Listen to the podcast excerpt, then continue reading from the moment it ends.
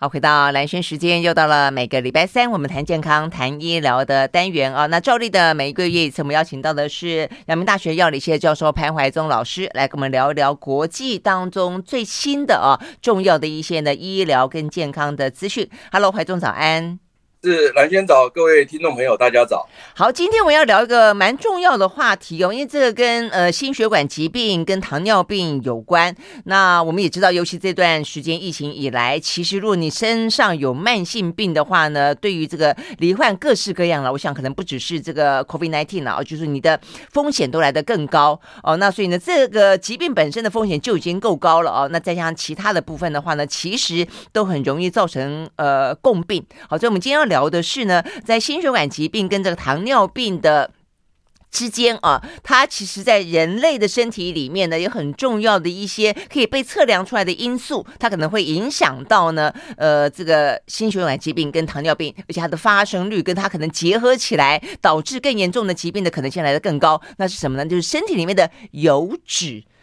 呃，OK，好，所以呢，哎，老师，这是怎么呃回事？因为我们身体我知道会去测一些什么胆固醇，像我印象就很深的，你在我们节目里面聊到有好胆固醇跟坏胆固醇，所以后来我去做一次健检，我就发现说啊，我第一次哦，去年还是前年胆固醇高了一点点，但是后来再仔细一看，哎，我是好胆固醇比较高，我就相信你说的，我觉得啊很放心，甚至觉得很开心。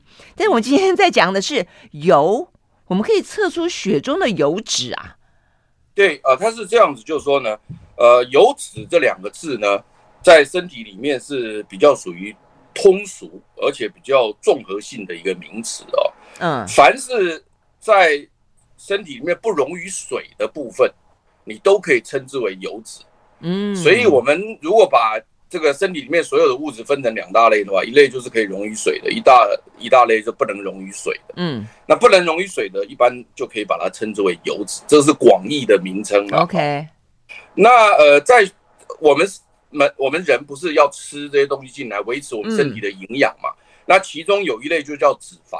嗯，所以因此呢，这个脂肪如果你不吃进来的话呢，呃，身体就会缺少营养素，就会产生疾病，甚至死亡。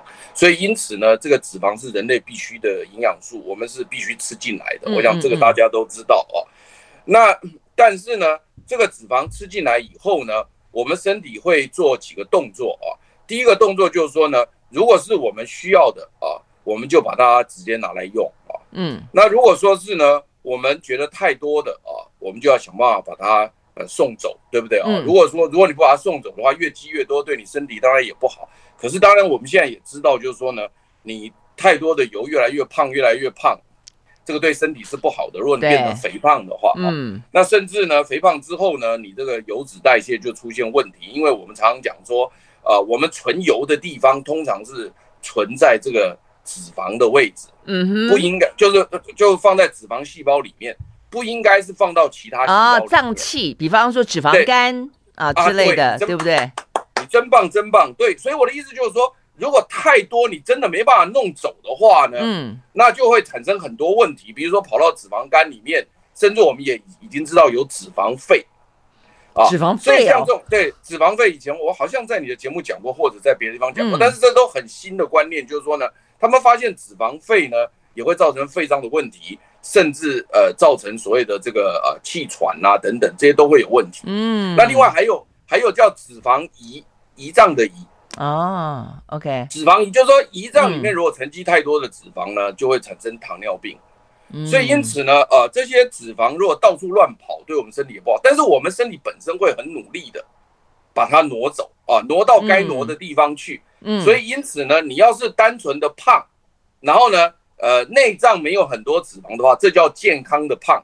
那健康的胖通常是什么人呢？就是原来是瘦的人啊，突然间他胖了，可是他运动很多，他身体很好，所以很多很胖的人去测这个血中的脂肪，他正常，你知道吗？有的人这个胖的人血脂肪是正常的，血脂肪不正常的人不见得胖，胖的人也不见得。立刻他的参数就会。对你这样讲，所以我们我们就有讲到过，说有些瘦瘦的人，但事实上他的一些也有人脂肪肝的啊，所以就对，对不对？对对对，所以所以你现在就有一个观念出来了，就是说呢，呃，他的油太多，嗯，但他身体很好，他能够把它挪到该挪的地方去，嗯，那这个人他的血脂肪测他还是正常的。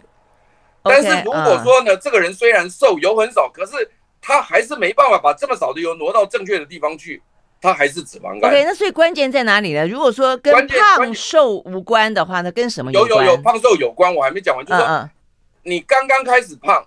因为你身体很好，所以可以挪到正常的地方去。所以有的人刚开始胖的几年内，他血脂肪还是正常的。可是根据科学研究显示，你只要长期胖，就胖太久就肯定会出问题了。对，肯定会出问题。也就是说呢，你你再强也没办法强过撑那么久。也就是说呢，呃，再再再长的蜡烛也有烧完的一天呐。嗯，大概是这个意思。所以所以简单讲，就是你长期胖，最后血中脂肪也会出事。但是你如果刚开始一两天一两年胖，他可能身体好，他可以把它挪到正确的位置。嗯、但是另外一个人是，虽然他没什么吃什么呃油不是很多，可是他自己的身体挪动的情况不好，就代谢出了问题。嗯，他还是会有脂肪肝。嗯、所以简单来讲，就你血中脂肪到底是正确或不正确，显然跟两个因素有关。一个就是你是不是吃了太多不好的油脂，或者吃了太多的油脂，嗯、或者你身体有变胖等等。那第二个是。你身体本身有没有能力？对，哎，对，你讲得很好，就是你怎么有办法把它挪走？对，你怎么把它挪走？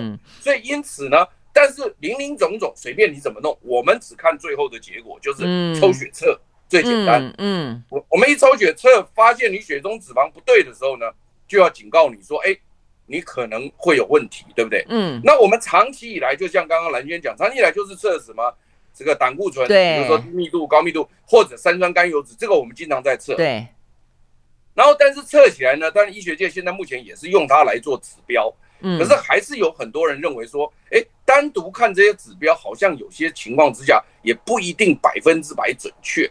当然，可能已经达到百分之八十的、百分之九十的准确，但是不可能百分之百嘛。嗯，所以在这样的情况之下呢，德国这个这这个研究所是很有名的一个研究所，叫波茨坦瑞伯鲁克人类营养学研究所，这在德国非常有名。嗯。那么这个人类营养学研究所就想说，那我测多一点啊，就像我，我就好像我今天测蓝轩的右手右手的这，比如说小手指头的指纹，嗯，那只要测你小指头的指纹呢，基本上就把它引申成现在测这个胆固醇或三酸甘油脂，你说能不能代表你呢？当然可以啊，怎么说怎么可以说不行呢？小手指头的指纹当然可以代表你啊，嗯，可是它总有有的时候可能因为小手指纹。可能哎，怎么样的一个情况辨别上面有困难的时候，如果你能够五个手指头都测的话，那你说要有人跟你重复或者说是模糊的几率就不高了。嗯，所以因此呢，德国人就说呢，没关系，我们原来只测简单的胆固醇跟三酸甘油脂，我现在哦告家来啊哈，嗯，技术进步了啦哈，嗯，没有那么那个现在连病毒的基因都能测，人类的基因都能测，癌症的基因都能测，我测几个。血中的油脂算什么呢？啊，所以因此呢，他就干脆一不做二不休啊。你们以前只测什么两个三个，我一测测两百八十二个，很厉害。那也多太多了吧？真的真的很厉害，他他真的是太厉害了。我们觉得他们这些做实验的人真的用心良苦，你知道吗？嗯，他就说好，那我就抽血测两百八十二个，OK。然后他测两百八十二个以后呢，他是这样，他找了两千四百一十四个人。嗯哼，那么在什么时候就开始抽选呢？一九九零年就开始，距离现在已经三十年前了。哇，OK。那么他在他在一九九零年呢，呢找了两千四百一十四位呢，就开始抽血，然后测他们里面血中所有的这个油脂，两百八十二种不同的油脂，通通把它测出来，然后做成一个那个好像指纹一样的图谱啊。嗯，然后呢，在这这几十年当中呢。肯定有人自然就产生了心脏血管疾病跟糖尿病嘛，这很正常嘛。你三十年后，对啊，追踪三十年后有，对啊，三十年后有心脏血管疾病、有糖尿病，肯定很多了哈。对。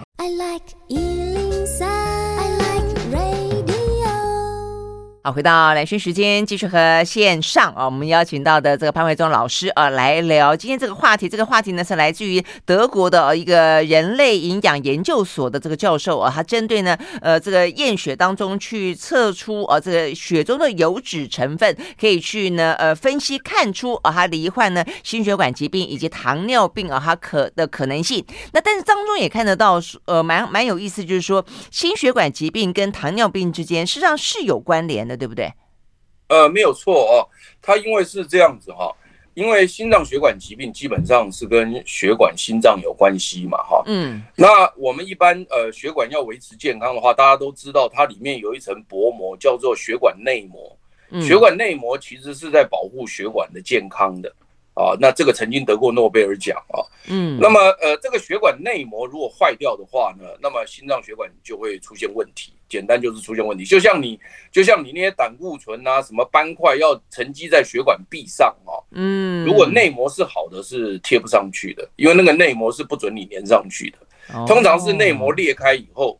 它那个胆固醇插进那个内膜的缝隙，才会进入血管，所以血管才会越来越厚。哦，这样子，了解意思吧？就好像那个那个膜，就好像那个我们那个呃叫做那个便当纸便当那个那个内衬膜。嗯。只要那个内衬膜在，那个油膜在的时候，那个油渗不进纸里面，纸不会破。嗯嗯。但是如果你那个油膜没有弄的话，那个纸吸了水，那个便当立刻就破掉。了解。大概是有这个意思吧。我我举这个例子。好，所以因此呢，所以因此当糖尿病，也就是说血中的这个。糖分过高的时候呢，嗯，会破坏内膜，内膜会裂开。哦，OK，内膜会裂开。所以意思是糖尿病会比较容易引发心血管疾病，而不是心血管疾病倒过来影响糖尿病，不是？没有，没有，OK，就比较不会，呃，比较不会。了解。对，所以大概呃，糖糖尿病的人，他得到心脏血管疾病的几率是一般人的两到三倍。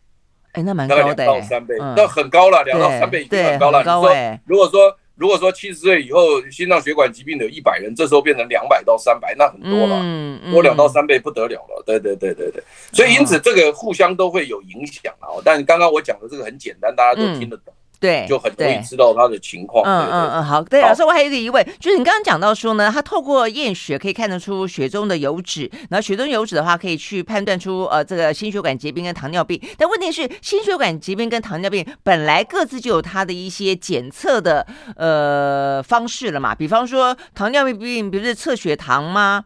那心脏的话，可能比方说去看看什么心电图啦，或者做什么呃心脏的什么样的扫描啦。所以我的意思说，用验血的方式。去看这六十九个指标有更方便吗？还是说更辅呃关键辅助吗？还是它可以取代吗？呃，你问的非常好，谢谢你啊。这个替听众朋友问，如果不把这个讲清楚，好像我们今天讲这个文章变得没有意义啊。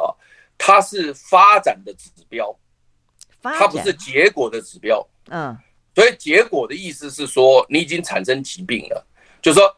你已经产生糖尿病了，是验血糖嘛？你空腹血糖超过一百二十六，它就是糖尿病。哎，对啊，对不对？但是当你的血中脂肪油脂开始变化的时候，可能你的血脂肪那个那个糖尿那个血糖值还是正常的，但是你已经往那个方向在走了。哦、也就是说，它是一个发展指标。嗯嗯。发展指标，也就是说，有点像健康评估报告的意思，嗯、就是说，你的一个健康评估报告告诉你说，哦，你的油脂现在目前的方向很不好哦。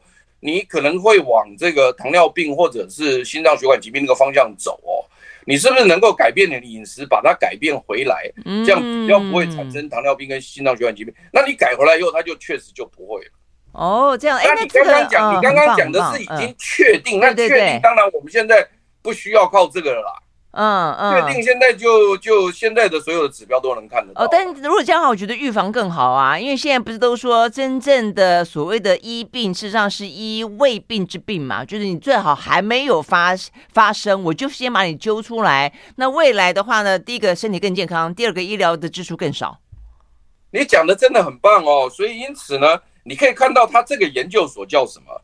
叫做人类营养研究所。嗯，它其实就是在研究人类在饮食当中到底摄取了哪些营养，这些营养素有没有超过指标，然后在身体里面代谢的情况来预测人类可能发生疾病的现象。他们想从这个部部分来阻绝掉它，而不希望在最后去治疗它。但是最后去治疗它，我们依然在发展。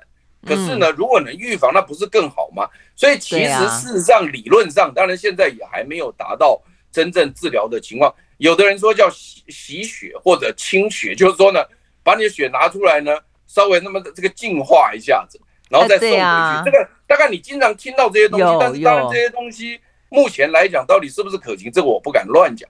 但是他的理论就是从这边来的，就认为说，那你人类身体里面有些乱七八糟的东西，或者一些代谢不掉的东西，那干脆我我透过洗血把你弄掉，理论上很合理啊，I mean fine，但是。但是到底有没有办法变成真正的临床，这个我们今天不敢讲。嗯嗯。但是但是但是德国的这个人类营养学研究所就说没关系，我先测嘛，测到你这个情况不好，然后呢，我可不可以透过饮食来解决嘛？他现在是他从这个角度来看，那这个就很有趣了，就是说。这就不是讲说什么洗血换血，不是这个意思了。它是透过饮食来解决，所以才叫人类营养学研究所。所以他很认真的在执行他研究所名称所赋予的任务。嗯，真的是。而且我觉得到什么所谓的洗血换血，也就是身体里面已经有一些杂质，你如果最好一开始就不要吃进去，或者说减少这样的一个可能性，不是来的更好吗？没错，没错，没错。而且而且你就算洗一轮。里面内脏的脏东西还是会出来啊！你的源头要解决啊，对啊，没错啊。如果你持续的是有一个很糟糕的饮食方式啦，或者说怎么样的一些生活作息啦等等，就还是没有办法嘛，哦。那所以第二部分呢，这个德国人类学营养学研究所的这个教授呢，艾赫尔曼教授呢，就想说做第二部分啊，我觉得他呢真的呃想得很好，他就说，那我们透过正常的饮食。来看看我所看到这些人类的这些图谱呢，呃，会不会有一些变化？嗯嗯。然后呢，如果产生了变化，不是就等于呃直接告诉我们说，你透过健康的生活方式就能改变这些所谓的可能发展的这些指标？嗯。所以因此呢，他就很认真的又又跑去找了另外一位教授，是英国雷丁大学的食品营养研究所的教授啊，他又去找了一个雷丁大学教授，就跟这个教授呢叫做。洛夫格罗夫教授呢说：“哎，我们俩来合作好不好？你看我做的这这么漂亮，你看我从两百八十二个这个油脂里面找到六十九个跟它相关的，而且我还观察了两千四百多人，图谱我都做出来了。嗯，那你现在你帮我做另外一个实验，就是说呢，你去你去找几个人来，然后呢看看他们的透过健康饮食能不能改变。”我所看到的这个指纹的变化，哈，嗯，所以那因此呢，他就找了这个教授以后呢，这个教授说好，我来设计一个临床实验，嗯，他设计一个十六周的临床实验啊，那呃找了一百一十三名，待会我们回过头来，我们再把它讲清楚，嗯，他怎么做这一百一十三名的这个临床实验？OK，所以等于是透过十六周就会有一些变化了，对不对？哎，对对对对对，嗯，OK，好，我们休息了再回来。好，回到蓝轩时间，继续和潘维宗老师啊来谈我们今天的这个话题，讲到的是心血管疾病跟糖尿病啊，怎么样透过呢验血的方式，呃，在两百八十三种啊这个相关的一些油脂里面，可以找出六十九种啊，它可能会呃有凸显有改变。那这个改变的话呢，经过嗯更好玩的是，我们刚刚讲到了找营养学家来进行配合，所以呢，只要是十六个礼拜，哎，十六个礼拜才四个多月，所以呢，在饮食当中如果有一些控制跟改变的话，哎。这个方面的呃，这个验血的结果就会出现改变。好，所以呢，到底是改变了什么？吃了什么样子的饮食嘞？好啊，所以简单讲就是呼应一下蓝轩刚刚讲的，就是说呢，只要你愿意改变，永远不嫌晚啊。而且呢，呃，四个四个月就能够出现呢很有意义的变化。对呀，嗯，对。然后他呢，这位呃雷丁大学教授呢，就跟我们这个所谓的人类营养学教授两个人合作。总共招募了一百一十三名啊，嗯，年纪在二十一岁到六十岁之间的健康女性跟男性啊，健康的，但没有病啊，没有病啊，因为你有病的话，你可能代谢就出问题了啊。好，然后呢，他们就把它分成三组啊，第一组呢是吃这个饱和脂肪酸比较高的饮食，啊，饱和脂肪酸，也就是说呢，讲句不好听点，就是说呢，他肉吃的比较多啦，啊啊，动物肉、四角肉吃的，红肉吃的比较多，红肉吃的多。呃，喝的比较多哦。那第二组呢是呢，让他吃这个单元不饱和脂肪酸啊，单元不饱和脂肪酸。嗯。那单元不饱和脂肪酸吃多一点点呢，然后呢，让他的这个饱和脂肪酸下降一点点。嗯。就是用不饱和脂肪酸单元来取代它。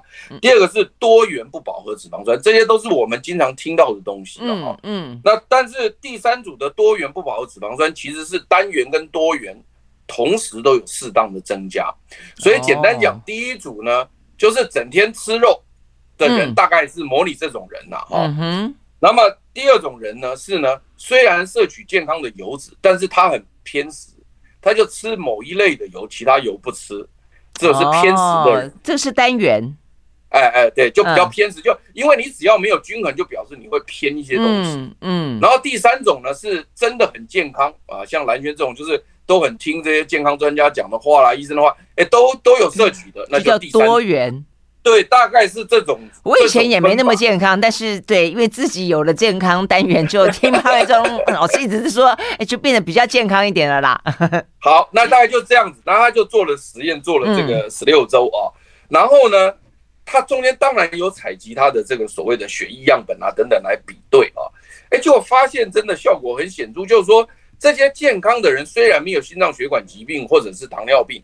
但是他一开始的时候，他也不是所有的这个油这个油脂指标都是非常好，可能还是有一些介于所谓的亚健康或者正在往那个方向走的这样的一个现象。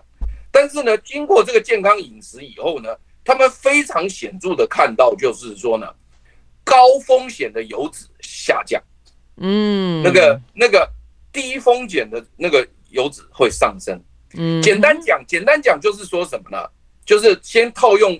听众朋友知道的东西，就说呢，你血中的坏胆固醇下降，嗯，好胆固醇上升，嗯，然后呢，三酸甘油脂下降。如果你这样解释，你就懂了，嗯，但是只是说他，因为他现在看六十九个油脂，所以我没有办法一个一个跟你讲，对，因为我我讲任何个名称给你，大家也不听不懂，听不懂，不是你都听不懂，那大家就昏了，你知道吧？对，大家就昏了。所以因此，反正就是说，六十九种里面有 A B C D E，然后这个可能是跟疾病。不好的，嗯，这个东西如果高，你就会得病。那现在看到它呢，它就掉下去了。嗯，然后另外你看到呢，什么什么 M N O P Q R X Y Z，嗯，那个是好的。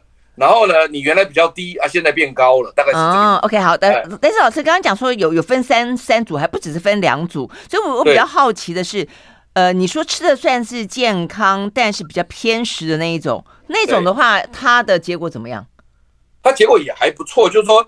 它这个所谓比较偏，就是说你只有吃到单元，没有吃到多元的话，对，对，嗯，那么它这个呃好的油脂增加三个，然后呢坏油脂下降了十三个啊，嗯，然后呢那混合的那个呢，对，是好的增加了四个。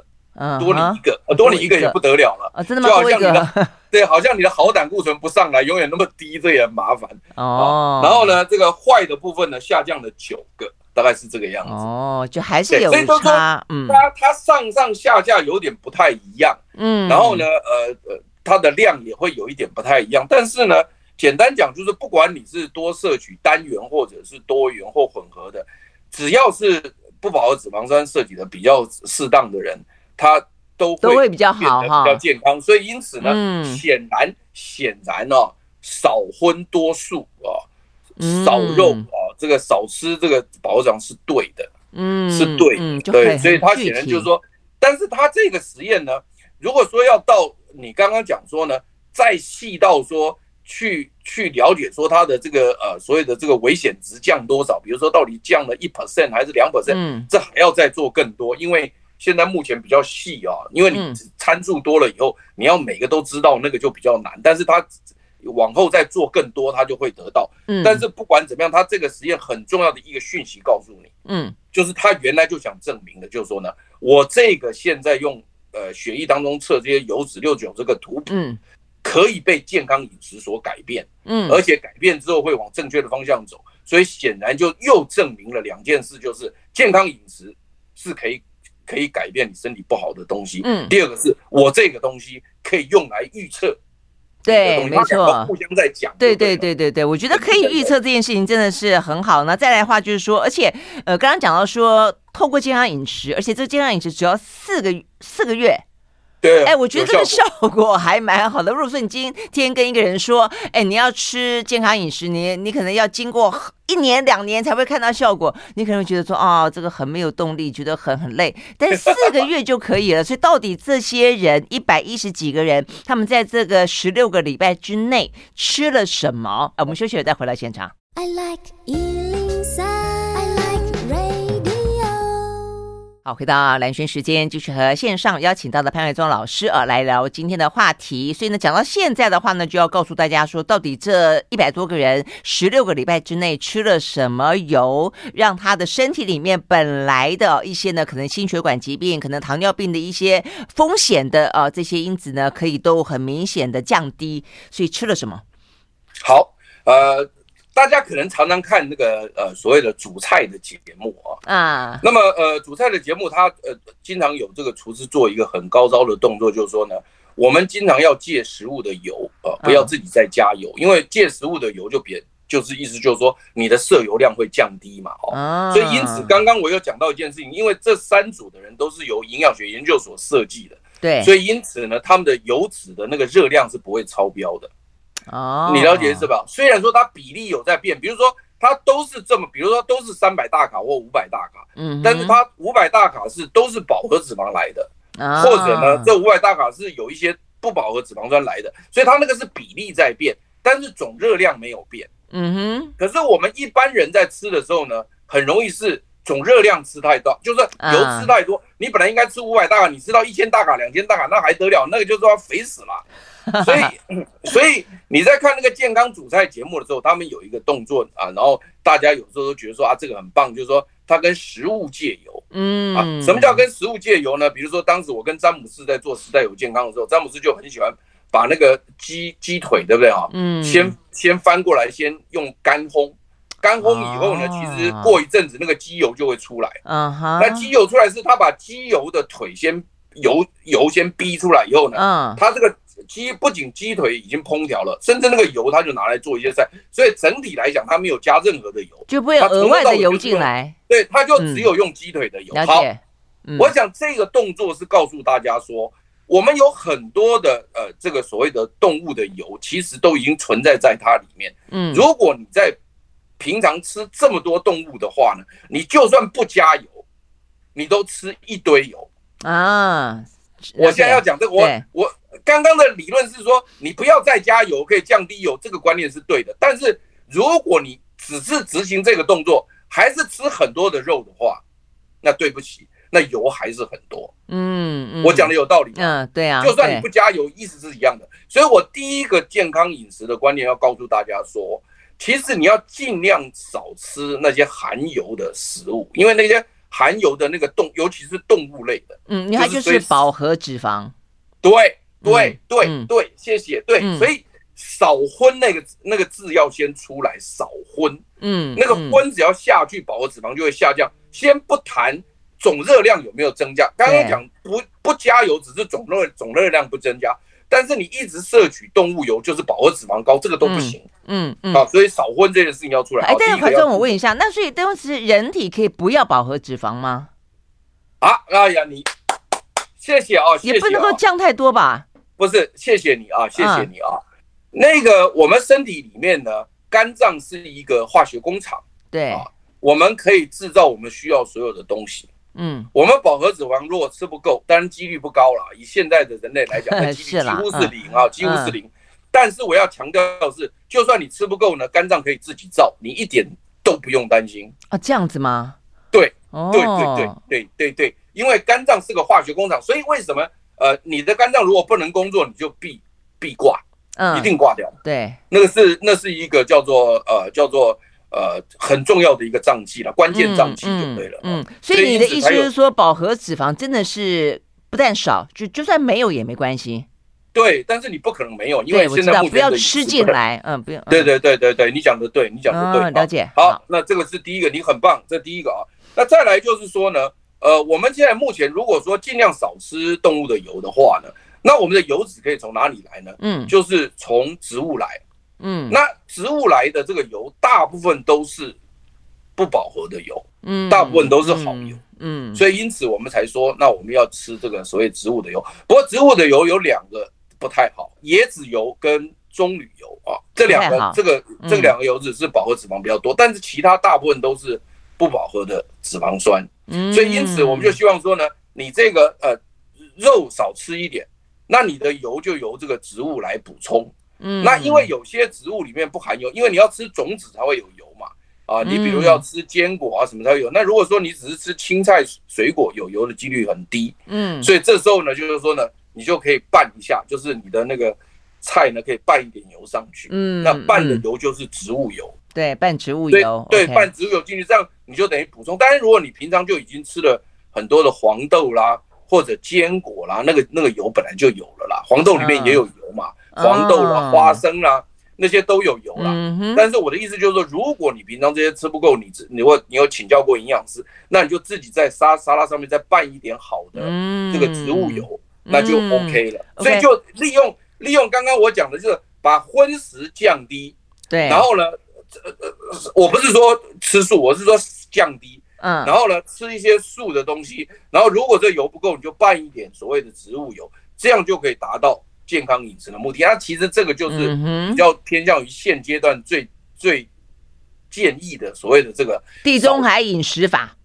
嗯，地中海饮食并 地中海饮食并没有说少荤呐啊，但是但是但是我们是呃有一个现代观念、环保观念，就是少荤呐。少荤。那另外就是嗯，对，那另外就是说这个吃鱼也很好，因为呢鱼的油哦很特别，就是说呢跟那个动物油不一样，那个鱼的油哦。反而是身体没办法造的，就是我刚刚讲说你那个饱和脂肪酸不够，是不是肝脏可以造的？对。但这个化学工厂也不是什么都能造，它有些造不出来。嗯。那造不出来，那个就是变成 essential 的，就非要不可的。嗯。那就是什么呢？就是鱼油，很奇怪。哦，这样子。所以你看那个爱斯基摩人哦，每次我们当时一开始讲说，哎，你不要一直吃肉，你要吃植物，那动物的那个。那个油对身体很不好。那不会啊，那爱斯基摩人每天在北京都在吃鱼啊，他哪有吃菜？对？也真的是，对啊，他没有菜可以吃，吃鱼啊，吃海豹啊什么的。对啊，对啊，他说那那那他为什么不会心血管疾病死掉？就反而他很健康。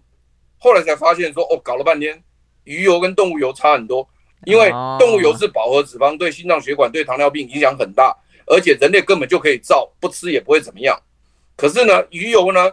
是对心脏血管非常好，然后呢，嗯、不吃人类还不能造，哦，这样子，真的很很奇怪，很奇怪的一个现象。可是还是你这样讲，我就很好奇。那所以鱼油跟我们说的植物油，那有说哪一个好吗？还是说怎么样？好，那现在就变成说呢，呃，平常当然是呃尽量是使用植物油，因为饱和脂肪酸太高嘛。嗯，但是你就一定要。一定要吃到鱼油类的东西，就是、oh. 就是。那如果你是吃素的话呢？嗯，那就必须吃海藻。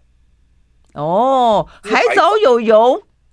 对，海藻的油当然含量不是那么高，但是呢，海藻里面的 Omega 三呢，是目前呃素食者最重要的 Omega 三的来源。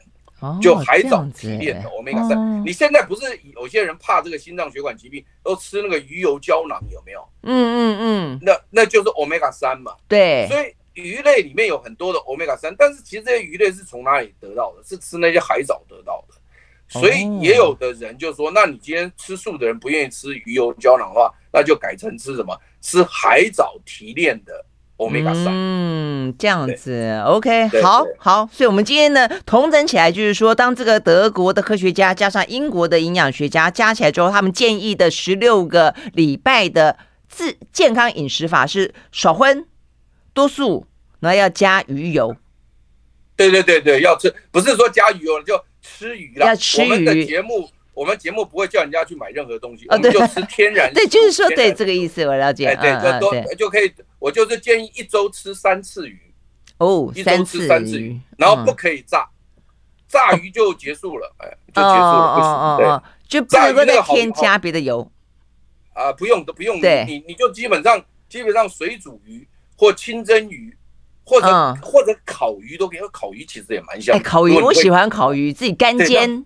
哎，很好吃，对啊，超好吃的。是啊，是啊，没错。我现在，我现在这几个都很喜欢。其实，其实水煮鱼也不错啦。如果你会水煮鱼的话，不会耶。